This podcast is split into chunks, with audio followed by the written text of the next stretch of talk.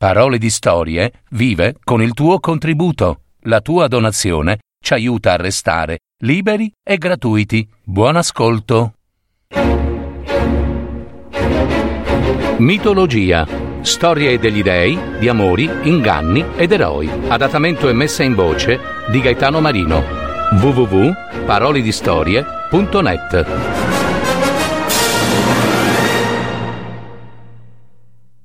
Adone il bel fanciullo nato dalla mirra e amato da Afrodite. Ecco che spira, o oh Afrodite, il tenero Adone. Che cosa faremo? Battetevi il petto, fanciulle, e strappate le vostre vesti. Così, Saffo, la grande poetessa, scriveva in onore del fanciullo Adone, un bimbo che fu straordinariamente bello, ma che non ebbe, ahimè, lunga vita.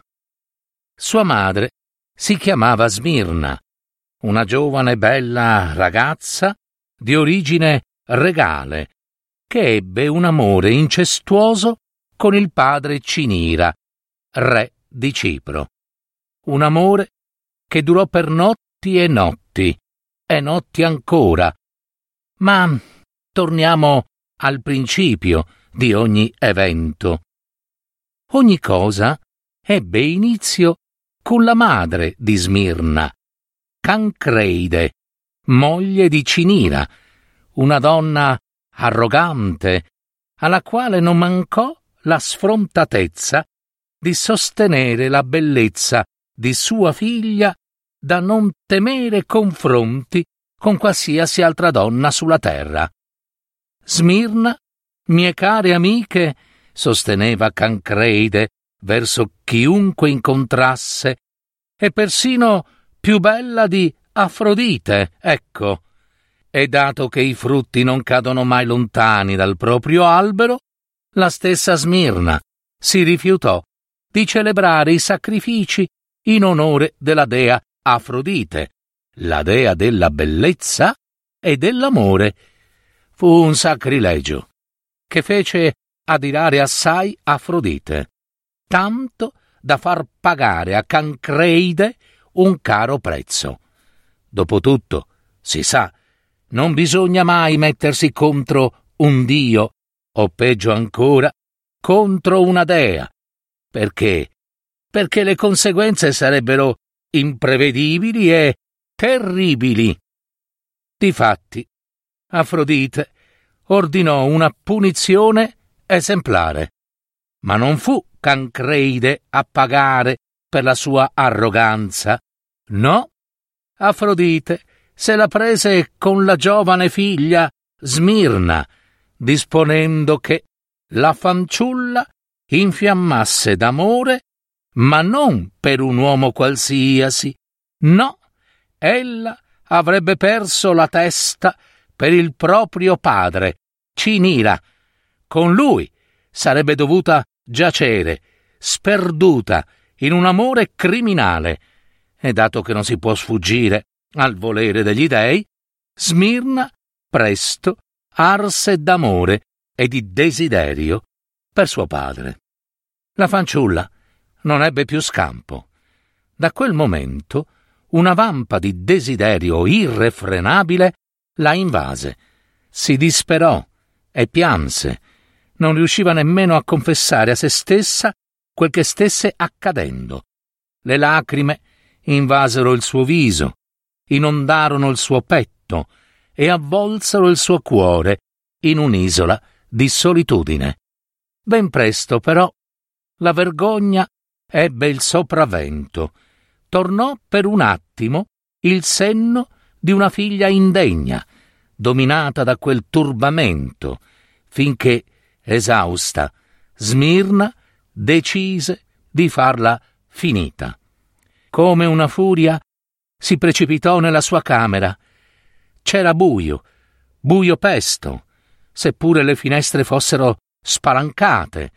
La luna era già calata Pareva anzi fosse scappata via. Forse non voleva assistere al sacrificio, o forse ne provava un ribrezzo. E chi lo sa. Nemmeno le stelle stavano lassù a pasticciare il cielo. Durò un attimo. Smirna slacciò la cintura che cingeva la sua veste, la fissò ad una trave, la fece poi scorrere attraverso la fibbia, allargò il cappio, vi introdusse la testa, salì su uno sgabello e si gettò nel vuoto. Ma proprio in quell'istante Smirna sentì afferrarsi le ginocchia. Poi ci fu il rumore dello sgabello sbattuto al suolo e il silenzio. Qualcuno la sollevò, qualcuno la trattenne ancora nella vita. E chi era? Era Ippolita, la sua nutrice, che irruppe nella camera di Smirna attirata dai lamenti e dai gemiti della fanciulla. Era stata Afrodite, a dire il vero, ad inviare Ippolita, perciò la nutrice non gridò perché nessuno sapesse secondo i piani di Afrodite. Difatti, con l'aiuto della nutrice, la dea riuscì ad ingannare il re Cinira. Quando però il re, dopo dodici notti d'amore incestuoso, s'accorse dell'inganno della figlia, percepì forte una vertigine di orrore e di ribrezzo. Sguainò il pugnale per porre fine alla vita di sua figlia, ma Smirna sentì appena in tempo il sibilo della lama del pugnale e fuggì. Si precipitò fuori dalla camera, uscì dalla reggia e corse e corse, corse verso la campagna, verso il bosco posto in cima ad una collina. Il padre la inseguì furibondo. Era notte fonda e la notte fu per Smirna un grande vantaggio, perché l'aiutò a far perdere le sue tracce. Smirna correva via, mentre il cuore impazzava nel petto, il respiro quasi si incagliava in gola e pareva mancare. La ragazza, disperata, supplicò gli dei d'aiutarla, di poter sfuggire al padre, nascondendola, invisibile, risparmiandola alla vita e alla morte, ma soprattutto per proteggere la sua creatura. Sì, la sua creatura, perché Smirna sentiva già di portare in grembo il frutto di quelle trascorse notti d'un amore criminale. Cinira stava per raggiungerla comunque, quando Afrodite, mossa a compassione, s'affrettò a trasformare Smirna in un albero dalla resina profumata, la mirra. Afrodite, sì, la salvò. Ma vai a capire gli dei? E questa è un'altra prova di quanto si divertano a giocare tra la vita e la morte, la fortuna e la sventura degli umani. Trascorsero nove mesi e Smirna fu colta dalle doglie. Il suo tronco si piegò sofferente e la metamorfosi privò, ahimè, la fanciulla d'una voce con cui potesse gemere. Ma poi s'accostò all'albero Ilizia, la dea della fertilità e del parto, la quale lentamente posò le mani sulla corteccia, pronunciando le parole mute propizie al parto. Subito la corteccia dell'albero si gonfiò e si sollevò, aprendosi un piccolo varco, da dove venne fuori il nascituro. Lo accolsero le naiadi, le ninfe figlie dei fiumi, che presero in braccio il neonato e lo lavarono al fiume, lo asciugarono con panni di lino e lo unsero con le lacrime di sua madre, lacrime d'unguento di mirra. Lo chiamarono Adone, che vuol dire signore, ed era di una bellezza indescrivibile. Intanto Smirna scomparve dietro la corteccia dell'albero di mirra e di lei non si seppe più nulla.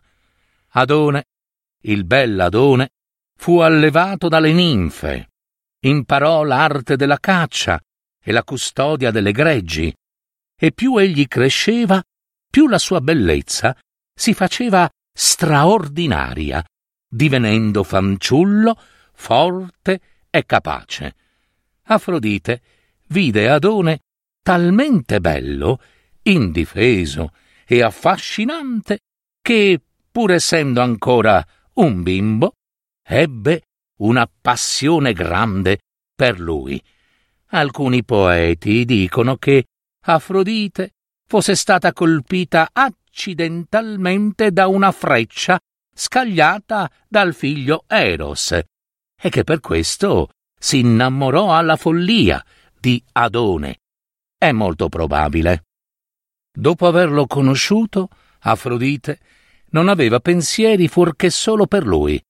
Non aveva più tempo e non smise per un istante di seguire il suo Adone nei boschi e nelle selve.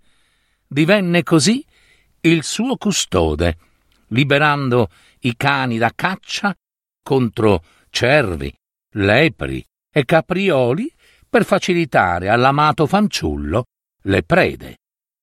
Ma Afrodite trascurò pure il suo amante, Ares, il dio della guerra, e quello fu forse il più grave errore.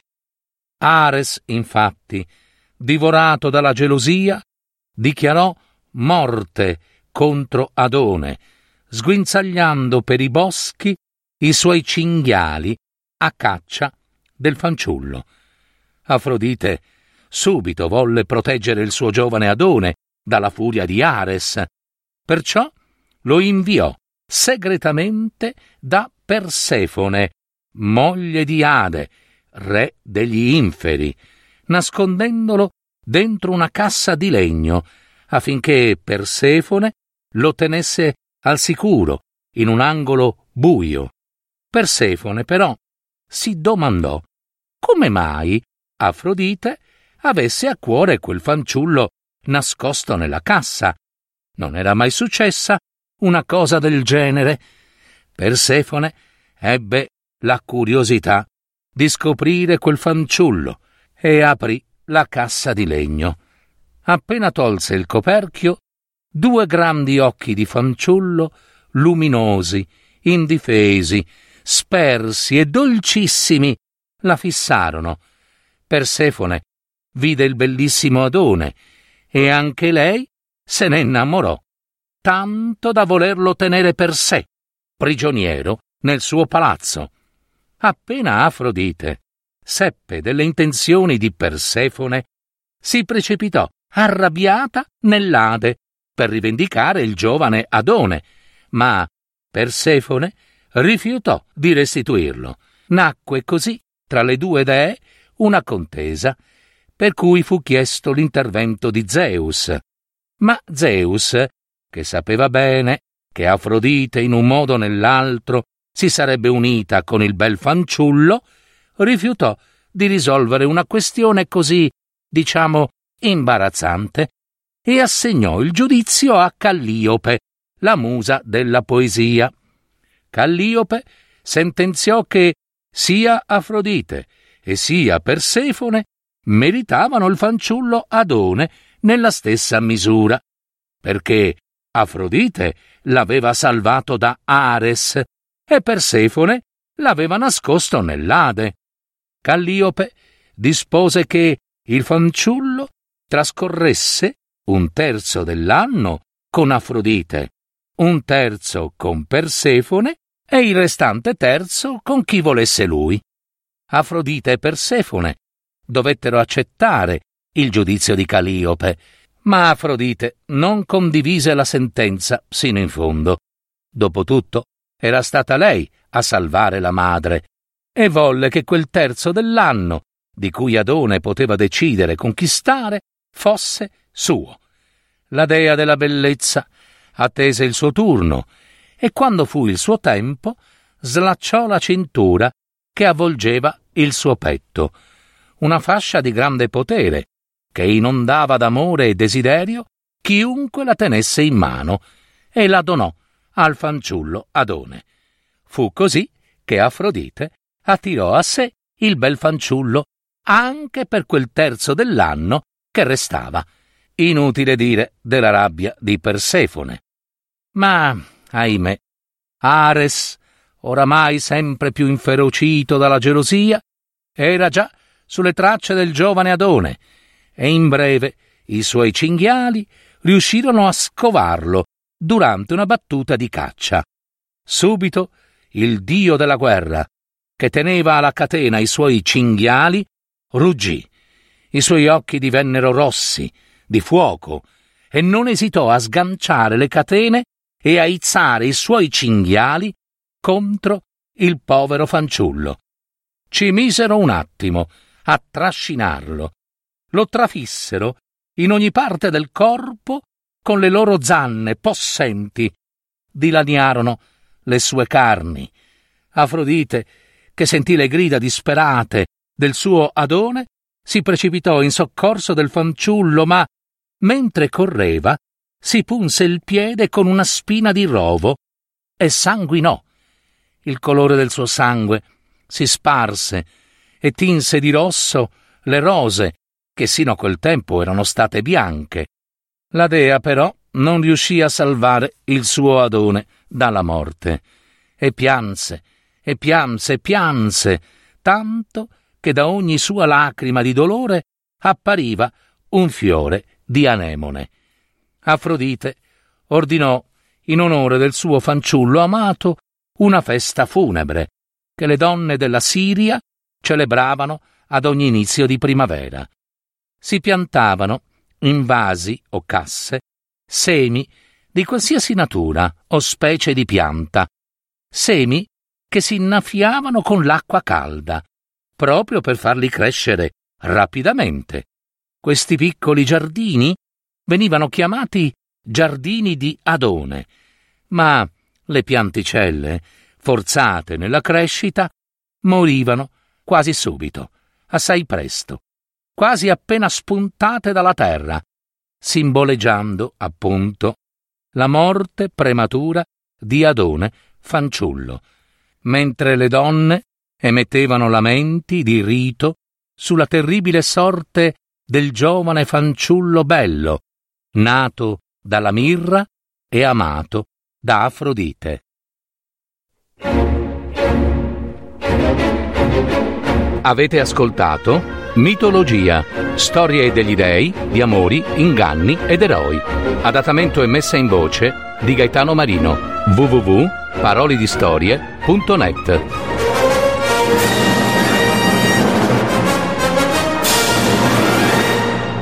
Registrazione effettuata presso gli studi della piccola sartoria dei teatri.